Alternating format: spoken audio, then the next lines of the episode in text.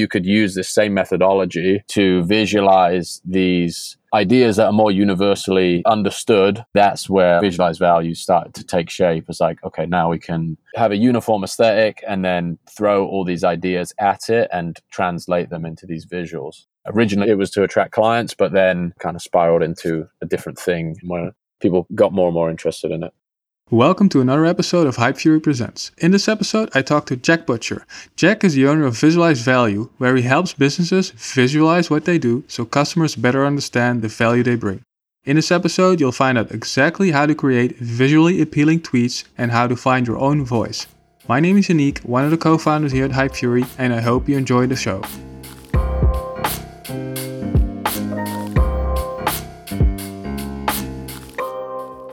So visualize value is actually probably 18 months after starting the business. So the business was originally not a carbon copy of the agencies that I've been a part of, but definitely like a lot of similarities, you know, just doing client work and kind of fill in the holes that they didn't have internally. So nothing particularly specific about the work I was doing. So that just got after three or three to six months of that, I was like completely ruined, just burned out totally. So that's where visualize value came from as like a way to focus the efforts and start to create work that would attract the type of people that I uh, want to work with and kind of seed the type of work that I would produce as well, as opposed to just being like a solution for anybody that has some form of creative problem to solve. Did you immediately think of, you know, I'm, I'm also going to show my work on Twitter and Instagram, or how did that go? So Twitter was actually, I think I signed up for Twitter in 2010 or something and never really went back to it. When I first started my agency, I was messing around with Facebook and it's just, I just had a much smaller network there and a lot of people that I'd grown up with. And, you know, you just have like this legacy network of people that aren't particularly interested in what you're doing professionally and it was just a weird like you know when you have your own business it's like it feels irresponsible to not promote it but the only network or the only platform that i'd really considered at least until maybe a year in was just facebook. And um, twitter i just dis- I, I can't even remember how i discovered when the light bulb went off that this would be a much better network to publish work and find the types of people. I think it was maybe just discovering or reading something that was referenced back to Twitter, and I was like, wow, it's amazing that there are this many people that are giving away this quality thinking yep. on Twitter. I should probably get in on this. It wasn't like, hey, I'm I'm seeing more engagement or anything like that. It was just it's an interesting platform. I should be on there. Yeah, I think it was honestly like Facebook was again just this network of people that were. It was either like I'd got into like a few entrepreneurship circles on Facebook, but it was all very like direct response, pitchy, like classified ads section, basically. It's not like this environment where you're actually learning a ton and connecting with people that can actually expose you to different ideas. It was more just like a peer group of people that sort of end up selling to each other, it felt like. And LinkedIn, it's kind of the same problem for me because I'd been in a corporate job for eight years or so. So everybody I was connected to on LinkedIn was still working full time or working in traditional agency setup. So the things that I was posting weren't necessarily resonating with the people that I'd built relationships with over time because I was in a completely different headspace and trying to build a business from scratch when the people that are reading what you're writing are all clocking in on the nine to five for the most part.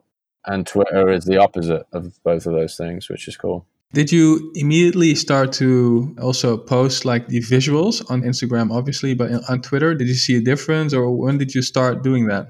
So, Twitter was the first platform I started experimenting with visualized value on based on the fact that on the first round of visuals, I was really like collecting ideas from people that had already shared them on Twitter. So I had this like now in um, hindsight, this idea of reverse influence. So finding people that have already had their ideas validated and then adding some context to those ideas, illustrating those ideas and sharing them back out and being able to put them in front of the people that coined them in the first place. I think yeah, that created a decent amount of traction because, you know, the few retweets that happen over the course of a few months really can expose what you're doing to so many more people and that's when it started to attract more and more people. And i actually started instagram maybe three or four months after I was on Twitter, it would seem like the reverse would be true because it's a visual platform, but the ability to reach the types of people that this stuff resonates with feels like Twitter, you get more traction. The numbers on both profiles would actually tell a different story if you just looked at it from a really high level. Like the, the audience grows faster on Instagram, but the um, amount of people that actually either like buy a product or spend longer with the brand all coming from Twitter for the most part. So just feels like there's a lot of overlap in the types of people that are interested in this stuff on Twitter, more so than Instagram. So you have like uh, 71,000 followers on Instagram, uh, 54,000 on Twitter.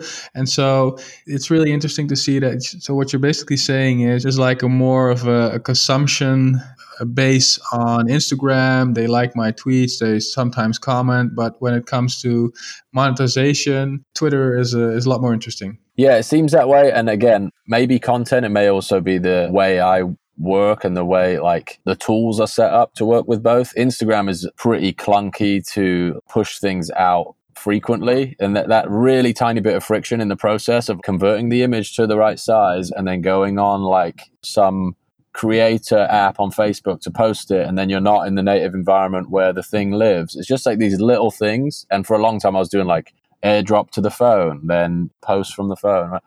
I think again, it's like that workflow has had a big impact on me not even exploring what the possibilities are on Instagram. So I have a couple friends that do really well on Instagram, but for whatever reason, Twitter just feels like way more um, I know the environment of Twitter just feels easier to connect with people faster for whatever reason. I'm seeing uh, like a little bit of a difference between what you post on Instagram and Twitter. There's not a big difference, but I see some different visual. What's your thought process behind that? So, interestingly enough, I think maybe the like my instinct of what the ideas that are being discussed on Twitter are more nuanced, or the audience has been built around a couple of core concepts that either I'm talking about on my personal Twitter, and I don't feel like that level of context and detail is there on Instagram a lot of the time. So the more nuanced things that I feel would need a bit more of um, context for someone to really get the most from, they just don't make it onto Instagram. They're more like self-contained ideas, if that makes sense. And so you started posting on Twitter, took you know existing concepts from you could call them platitudes but at least you, you created a new dimension from you know things everybody knows but you created a visual appealing way of doing that when was the moment that you thought hey this is resonating i'm creating these images mm-hmm. when did you take the next step so that moment of the story is actually kind of before the brand visualized value was a thing. It was really like part of the process that I had been refining in the like service business. So when I was running the agency, a lot of the work that we sold was all dependent on our ability to pitch. So we would create these elaborate PDFs with here's a visual articulation of the market you're entering, or here's how this campaign is going to reach this person, or here's why this product is important to this person. So conveying those strategies visually was something that was resonating with clients when we were running a service business. And I posted a few of those up, and they weren't like specific, they weren't called visualized value back then. They didn't have the same aesthetic. They were all different, but they were essentially, you know, making ideas tangible and visible. And I just got a few messages from people. This was, I think, when I was posting stuff on Facebook and LinkedIn a few messages from people who ran businesses that were like, I think I could really benefit from visualizing some of the ideas that I use to sell my services or talk about my product. And that's how like this specificity started to reveal itself that it revealed that there's an opportunity to to work this specifically and still like give a ton of value to people more value in fact than just being a sort of one size fits all creative shop. So did a few client engagements where we would just spend a few hours on the phone with someone and really understand their business and all the intellectual property that they'd built up over the years that you know when they walk into a room and try and explain what they do it doesn't all come across to the person they're talking to so we give them these visuals to help tell that story in a more compelling way. And then visualized value basically became a device to attract those types of people to the service side of the business.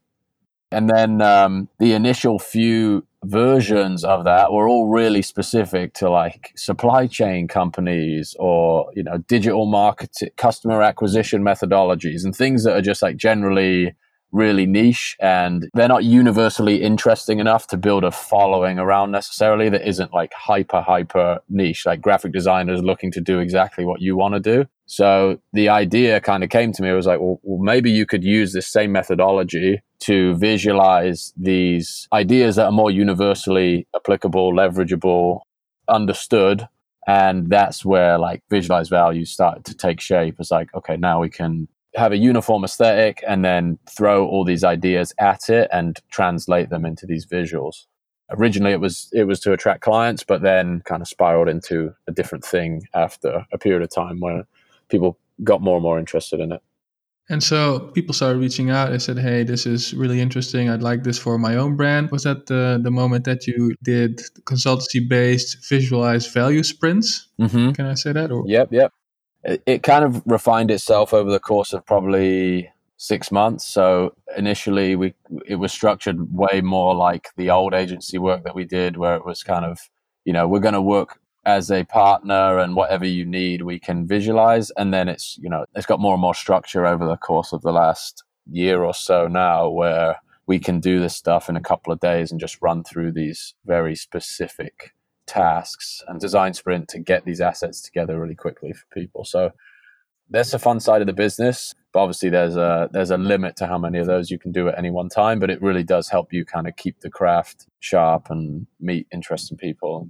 It's cool. Was that limit also the moment you said, "Hey, I'm gonna go from consultancy based to yeah productization?" Yeah. So when I was doing the work as a consultant, there are certain things in that process even where you kind of realize that you could build systems to replace the work you're doing manually in a lot of those cases. There's obviously that final output and the organic component of the conversation you have, but there's so much to the process that is there are like patterns that depict universal things that are common across a lot of businesses, regardless of what industry they're in. So there are certain things that can be productized, as it were, and uh, smooth out that process. It's kind of like you can productize the B2B side of it somewhat. And then there's also people that want to learn how to do this. So there's products that we've built on that side as well.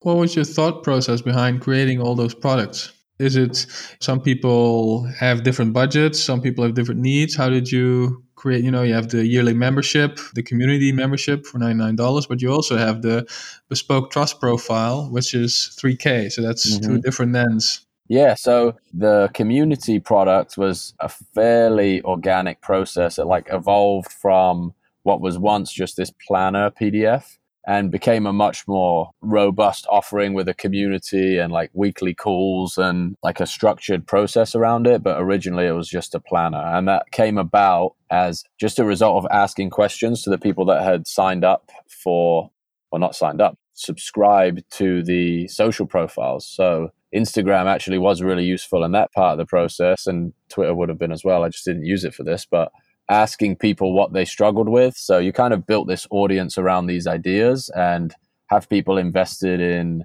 you know, this story that is made up of all of these different ideas that have been brought together and it attracts a certain type of person, type of person that values those ideas, and then asking them like, what are you currently struggling with? What are the biggest challenges you're facing on a daily basis? Loads of people come back struggling to like put structure around my day. I'm procrastinating, etc., etc. And I had a couple tools that I was using when I was running my agency that were all specific to planning time in 90 day sprints. So I was like, oh, I could just make this available to people. And it went fairly well, got a couple hundred people to pay for it, and then built a community around that tool because I think this is, you know, in hindsight, I didn't have all of this insight when we came up with this strategy. But in hindsight, the fact that everybody was using the same tool made it really easy to build a community around something, you know? Building a community around a abstract idea is a little more difficult than saying, you know, how are you using this tool to achieve X? I think you guys just launched something on your app, right? A community specific to Hypefury, which is a very similar idea. It's like everybody's using Hypefury, so there's always going to be something to talk about, and there's this unifying thing that sits at the bottom of the discussion. So I think that works well. It's interesting uh, angle because you know you see a lot of businesses say, "Hey, I want to create the new Facebook or the new Twitter," but it's almost impossible to do. But what's interesting, the angle is if we can create a community around a you know a single small goal or purpose or or whatever, that that's something you can expand. hundred percent. So you had a couple of hundred people use your planner. You went through tactics, how to plan their days, their sprints. When did you decide, hey, I'm going to build a community model out of this? I actually flipped around a bunch of different platforms. So originally it was just like a free add on to the people that had bought that thing. So I go into Shopify, just extract the list of emails that had bought this thing, and then say, hey, if you're interested, I think it's a WhatsApp group I started it with, like jump in the WhatsApp group. And then uh, it was like Telegram, and then it was Discord, and it finally ended up being Slack, just because a bunch of people already have Slack open on their machines, and you can create channels and all of that kind of stuff. And it just like kind of increased in fidelity over time. It was never really this like X is launching, it's going to be amazing. Everybody sign up. It was really like continuing, and we're still evolving it now. It's like we've added since the inception of it evolved from this whatsapp group of just pure chaos right people trying to keep up with a message it's 25 things above where they last left off to a Slack workspace. It's organized by channel, and we have a Mighty Networks platform which hosts content specific to people that are either building a business online or trying to create more content consistently. And then we have weekly calls where we go into like a bunch of organic questions and things like that. So by no means is it a finished product, but it is like, you know, everybody's kind of coalesced around this idea of, for the most part, like building independent income and putting themselves out there online, productizing themselves in inverted commas. So, yeah, we'll continue to evolve along those lines, whatever makes it uh, easiest to achieve those things. Let's um, pivot a little bit towards, you know, the design angle of what you're doing. So I asked a question on Twitter, you know, what question would you like me to ask Jack, and a bunch of people asked things related to what are your daily routines, time management, source of inspiration. Can you elaborate a bit on, on that? You've been designing for 10 years. I saw you on uh, a YouTube video with David Perell where you did like a live design thing. Probably not everybody can do that when, when you start out designing, but walk us a little bit through how, how that process goes and, and yeah, how you create things.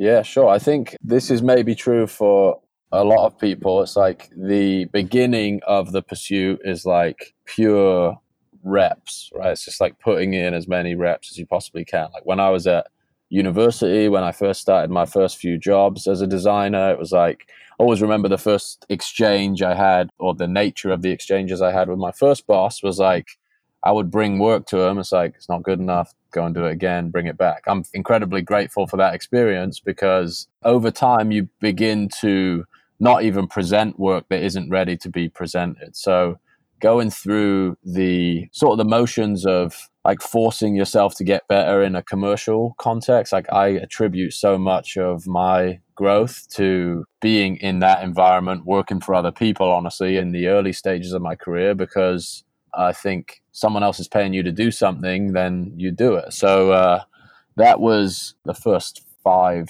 to however many years when I was just like pure show up every day, get on the computer, design for eight hours some days. It was it was a crazy um worked some big agencies before a lot of the tools of today existed in the design context and you know people that learned design before me it was an even more manual process like designing every single breakpoint for a, a, website with like 85 different page constructs. It was nowhere near as efficient as it is now. So I think it's easy to forget a lot of that stuff, but pure repetition in the early stages. And then um, I think the thing that flipped visualized value into something that can be produced all of the time and something that I'm like constantly interested in going back to is material that I'm genuinely curious about. And it's a lot of the ideas that make it into the visualized value process are things that I've either like used or I've learned an incredible amount from. And I think that that's all a product of growing a business myself. So it's kind of being able to validate how useful these ideas are in the context of actually building a business it makes it that much more easier to sift through and sort through the things that are worth publishing that way. So finding the inspiration is often like a product of hitting a stumbling block in my work and you know finding somebody who's been through that thing and has written about it and then something really resonates so how can i preserve that idea and visualize value gives a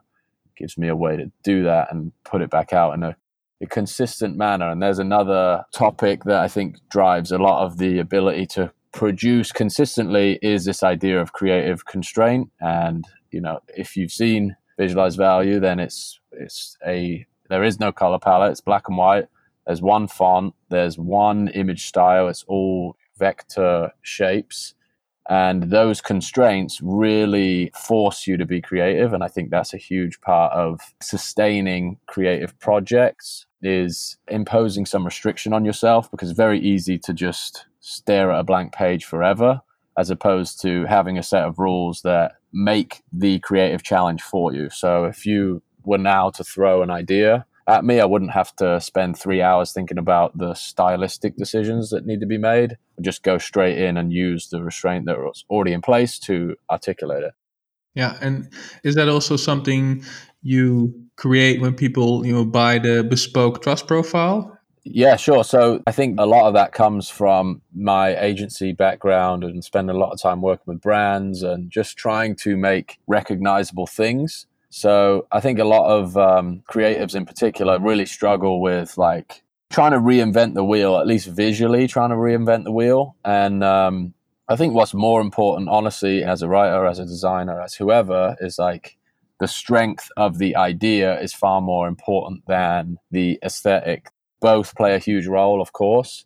But if you can think more cleanly as a designer, then the aesthetic is kind of secondary. So, what I'm trying to do with a lot of my work is yeah we can make decisions about like what typeface you're going to use and what color palette you're going to use but what's really going to make what you put out as content compelling is the quality of the idea so that's something that is kind of hard to sell into a lot of people because they think that you know they constantly have to keep people interested visually so they're always switching it up but you actually lose a fair bit of equity by doing that because the way your work gets recognized consistently is because you have these very simple restraints that people recognize. You're trying to interrupt, as like a pattern interrupt on a news feed in social is uh, like, why not build on that same aesthetic that you've already started to invest in?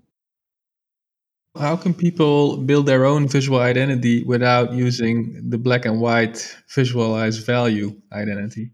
So I think there's a number of ways. I don't think that everything has to come down to that diagrammatic aesthetic either. I think there's very few limits to what can be like visualized conceptually.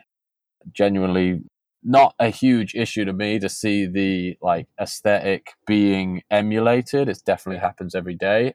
It's kind of like you can't really have a monopoly on words, right? Like I believe in the power of visual communication to the extent that like if it helps you communicate your idea, you should use it. But I think maybe more of the identity comes from the content and the message than, or not more, but there's a huge influence in terms of like what the content is as opposed to what it looks like. Does that make sense? Yeah, it does. Uh, also, something I've I've been noticing is that you know more and more people are mimicking. I I don't know if you can call it the VV identity, but I've seen more and more people use the same visualization technique. So it's probably as a first mover, mm-hmm. you know, you can probably stay above the crowd, but probably people who are coming after you, they'll have a lot harder time to create their own identity and stand out. What, what would you advise them?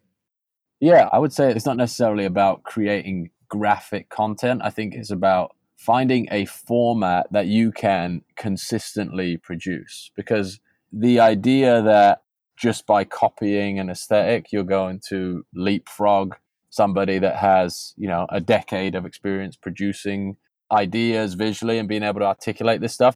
It's kind of a waste of time to base your entire progress off of that idea. I think there are things that you can leverage from that and learn from that while still creating something that's unique. yeah, I like to think about it in terms of format, whether that's like video, writing, image, audio. All of the most successful media operations or content brands have these consistent formats within them the content changes but the format is like the guardrails that sit around it so maybe you produce like 90 second videos on x right recipes i don't know but there are specific constraints that you can set that kind of primes your audience to what they can expect from you. And I think you can work in whatever creative language you're most um, comfortable with within that. I think one of the things that created traction for Visualize Value was that the format remained the same, but the idea within it changed. There's great brands like Morning Brew, The Hustle, those guys. Like they have a format. The content is always different, but their format is so compelling and so well structured. And, you know, the people that write that format are very comfortable doing so and very good at it. And that's what drives the brand. The content drives the brand, but the format is the recognizability that underlies that. And I think everybody can do that differently. And you should lean into the things that you can produce consistently and that you're excited about producing consistently to find that format as opposed to seeing what's working for someone and sort of emulating the last frame of it and hoping that you can sustain it. Because in a lot of the cases I've seen where the entire strategy of visualized value has been co-opted, then you know it lasts a couple weeks and then it falls off because it's all of the experiences you have prior to that that are fueling the quality of the output, not just your ability to emulate something. Does that make sense? Yeah, makes sense. Makes sense. I think a, a lot of people are looking for ways to find their voice, whether that's literally visualizing or text based or video or whatever. What kind of techniques or, or strategies do you have for people to come up with their constraints? I have a document that you could probably throw in the show notes, which is about how you can combine your interests and look for like correlation and combine um, different elements of both your experience and your interests to sort of generate these new combinations and think of ways to put your unique spin on a combination of things that you're interested in. I think that's created breakthroughs for people, at least in uh, in the visualized value community. And then going back to the referencing the format, like thinking about what medium or what format most excites you to work in and, and introduces the least amount of friction. There's definitely an argument for like sort of pushing through the uh, brutal process of like getting better at a craft but there's also this like unquantifiable like are you actually interested in this medium do you want to become a better writer designer speaker presenter or are you doing it because somebody's telling you that you have to in inverted commas find your voice? So there's a decent amount of intuition in there. I don't want to say that there's like a methodology for coming up with that guaranteed but experimentation is a huge part of it. Before I stumbled on Visualize Value, I was doing all sorts of stuff. I was completely uncomfortable with and could never have sustained because I wasn't interested in it or I saw it as a potential commercial opportunity, but not necessarily something that I'm driven by on some irrational level. Mm. And when, whenever people decide on experimenting, trying new things, finding their constraints or their voice, people always have the idea, you know, I'm, I'm just an imposter. They have the imposter syndrome. I don't want to post this. What are things you'd like to say or mention that you've tried before that help people to get over that? Yeah, I mean, I think about it in a couple of ways. Once you've kind of comfortable with the fact that if you don't figure this out on your own, then you just have to kind of go and ask for somebody else's permission to go and you know work for someone else get paid by someone else like i find putting that in perspective is always helpful for me like you know what's the downside here? I potentially publish something that i'm not 100% proud of or isn't received well versus like i resign to the fact that i'm going to be uh, told what to do forever. Like that's an easy risk calculation in my mind to just uh, go out there and see what resonates. Like in the same way that you experiment with anything else like i think people get their emotions far too tied up in that stuff and i've gone through over the course of the last three or four years like slowly expanding outside of your personal network. I think there's way too much emphasis on you know the network that you accrue naturally as just being born into a certain place going to a certain school etc etc like the expectation is for people that whatever you're doing is going to resonate with those people that are just part of your network naturally and so much of what i've learned is like you have to completely abandon that idea because it's going to just keep you on the starting block forever. The the chances that the people that you're just naturally born around are like the biggest advocates and the most interested in the things that you're interested in is just a ludicrous notion especially now like everybody's like building their own like media diet on a phone or a laptop or whatever else. Like the the people you're standing next to probably have a completely different worldview from you because you know they're consuming different things than you are they have a completely different set of inputs so the imposter syndrome is just the process or the amount of time it takes you to find the people that believe the same things you do or interested in the same things that you do. I think everybody experiences it to some extent, uh, no matter how far along you get. But um, yeah, those are a couple ideas that I've had about it over the course of just finding some traction myself. Yeah, it's just a, it's like a risk reward calculation at its most basic. Yeah, let's say you you start you don't have any um, social media profiles at the moment. Yep. Let's say you start a new Twitter profile day one, what would you do to grow an audience or to you know?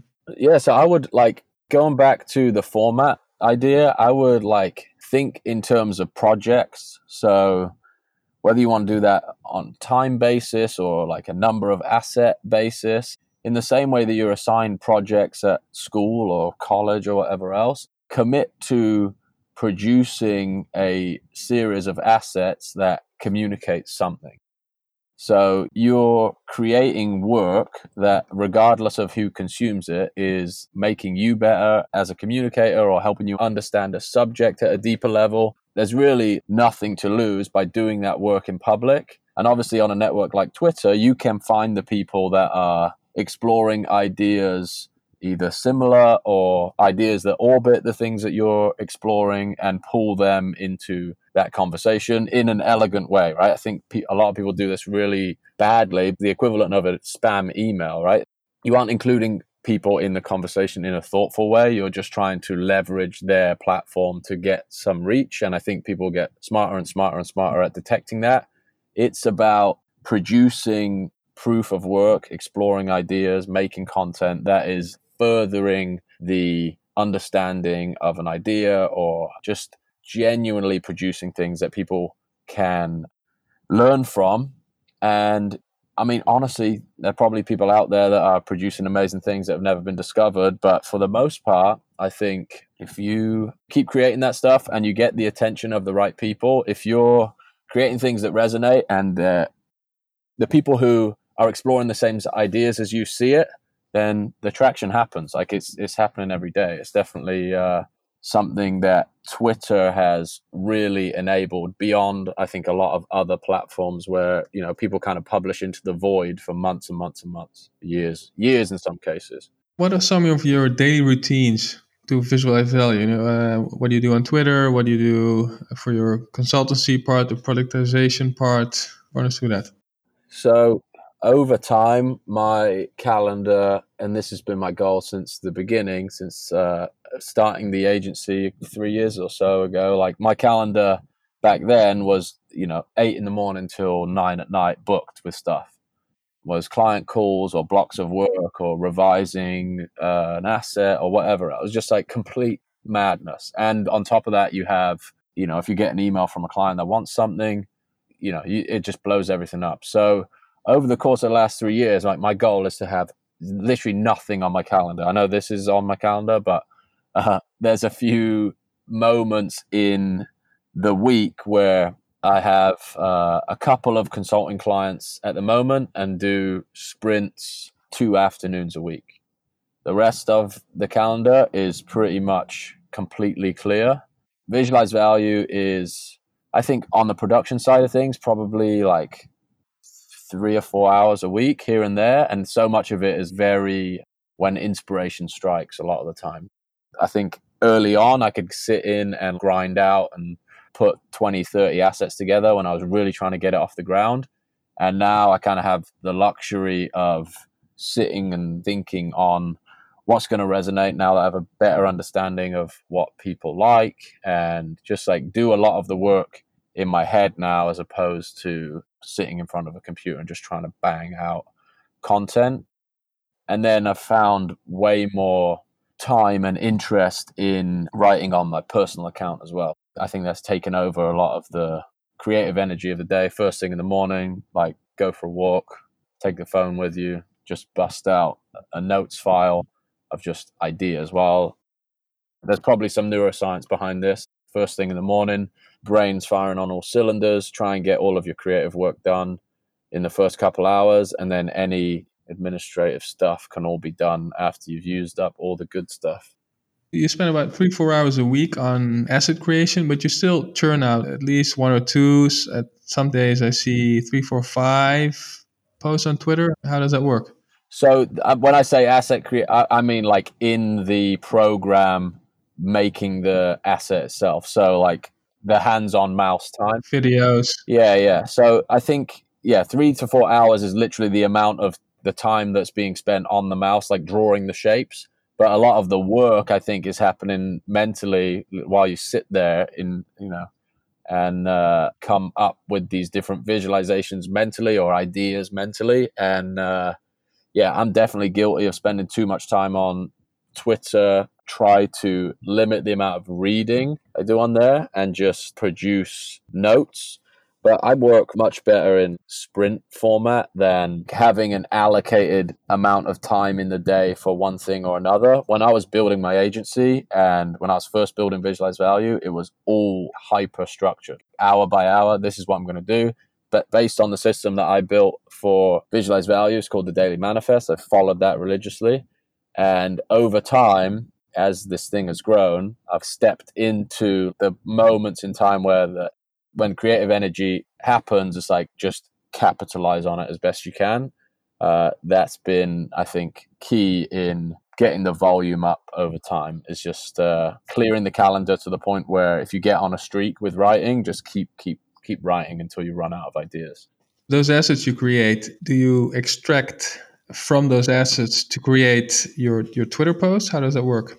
Yeah, so I think there's like a couple things going on. One is there's like a lot of ideas that surround an idea. So if you visualize something, there's a subject in there or a like a topic in there that can be further unpacked. And then I think the way my brain works is as I'm trying to figure out how to visualize an idea, there are all these other ways to articulate that same idea or an idea similar to it or an idea that supports it because you're doing all of that mental labor to figure out like what is the actual logic or the story that underlies this concept i think that just activates a lot of i don't know again no education on how the brain works formally, but there are things that just surface as a result of trying to figure something out visually that I think really fuels more production. And again, like going back to that idea of having constraint is like really forces you to be creative within those constraints. And Twitter, I think, is a great example of that as well, regardless of visuals or whatever else. Like, how do you communicate something in so little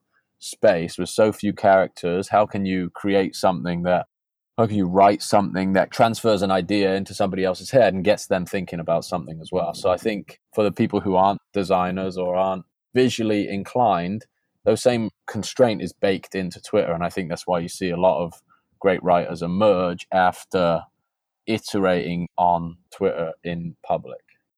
Let's say um, we take the procrastination versus perfection idea.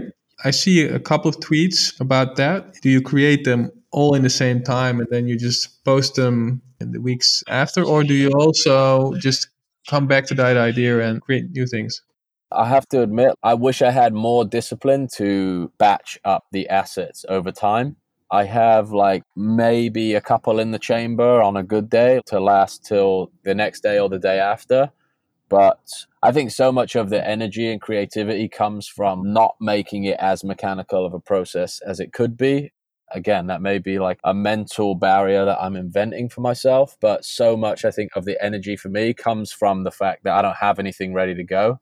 If that makes sense. Like, I need to make something in order to post it. So, for the most part, this stuff is happening in real time and uh, just make it post it. Yeah, then I've got to force myself to create again. I have to give a shout out to what you guys have built as well, because I think on the writing side of things, I kind of load a day's worth of tweets into Hypefury. And my objective for so long has been to get in a place where I could just do that consistently. And I oscillate between the two. Like if I can get into one of those writing streaks and like populate a couple days worth, it's like hitting the lottery. But sometimes it comes completely sporadically. So just having that tool there is definitely incentive to continue to create. And you and it's just so surprising how fast that stuff just gets eaten up. And to be that prolific of a writer is a full time job in itself. Yeah, it's hard to keep grinding out new things. What kind of hooks do you use to create tweets? What are inspiration sources for you?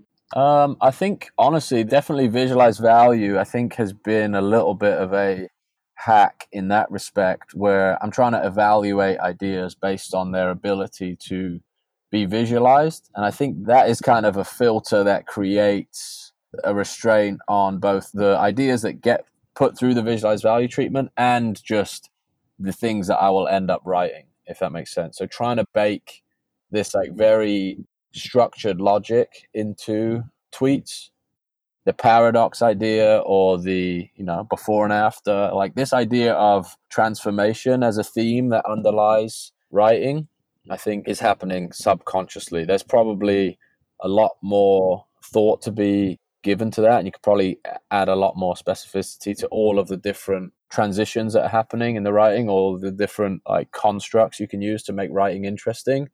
But i think yeah a lot of it has that you know could i draw this idea is definitely something that's sort of driving i think the creative process even when it's not being drawn initially. And if something resonates that, that I'd written, then that kind of goes into the queue to be visualized. I'm trying to, over time, move the content that's being visualized to original thoughts. So, what grew it in the first place? I think on a network like Twitter, if you can catch the attention of people and, and give value add context to already great ideas, then you will be recognized for that. But over the long term, obviously, you want to create net new value, and that's the objective.